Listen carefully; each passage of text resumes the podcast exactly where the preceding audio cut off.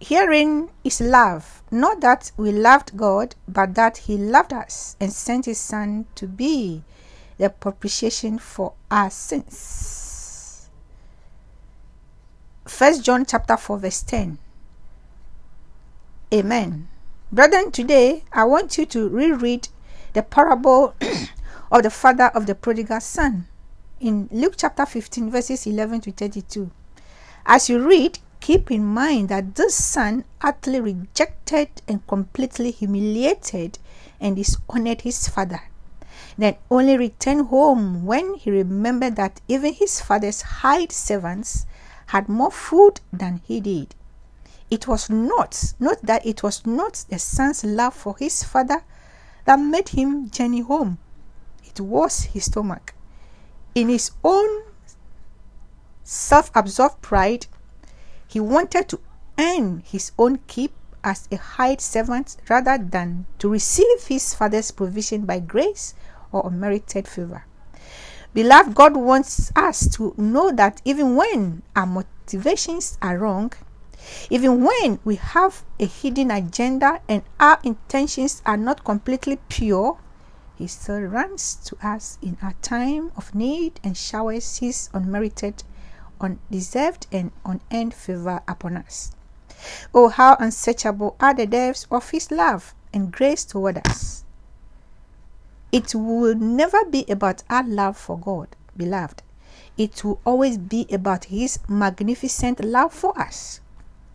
The Bible makes it clear in First John chapter 4 verse 10, the verse for to, the verse for today, that herein is love, not that we loved God, but that he loved us and sent his son to be the propitiation for our sins.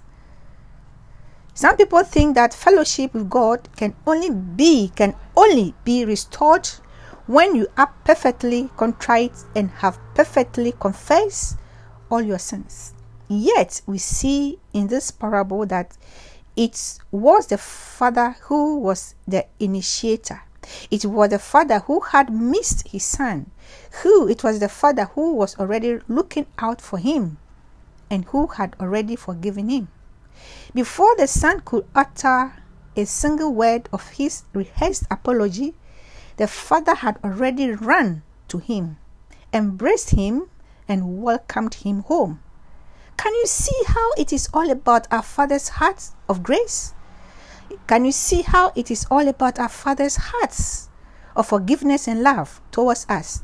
Our Father God swallows up all our imperfections, and true repentance comes because of His goodness. Hmm?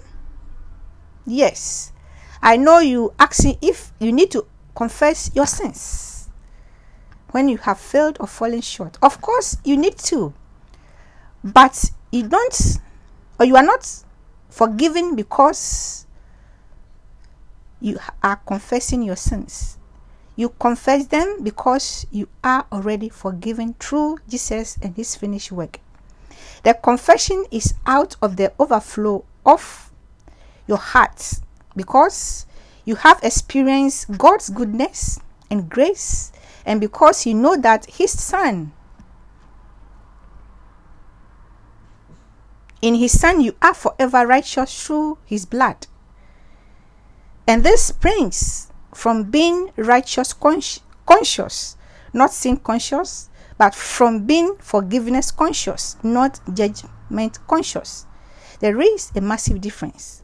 If you understand this and begin practicing this, you will begin experiencing new dimensions in your walk with the Father.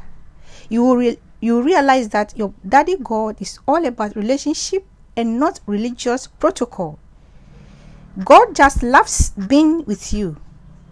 Under grace, beloved, God doesn't demand perfection from you, but He accepts you because of His Son and His finished work at the cross. Under grace, God supplies perfection to you through the finished work of His Son, Jesus Christ. So, no matter how many mistakes you have made, don't be afraid of Him. God loves you. Your Father is running toward you to embrace you. Amen. Share this podcast and stay tuned. Bye bye.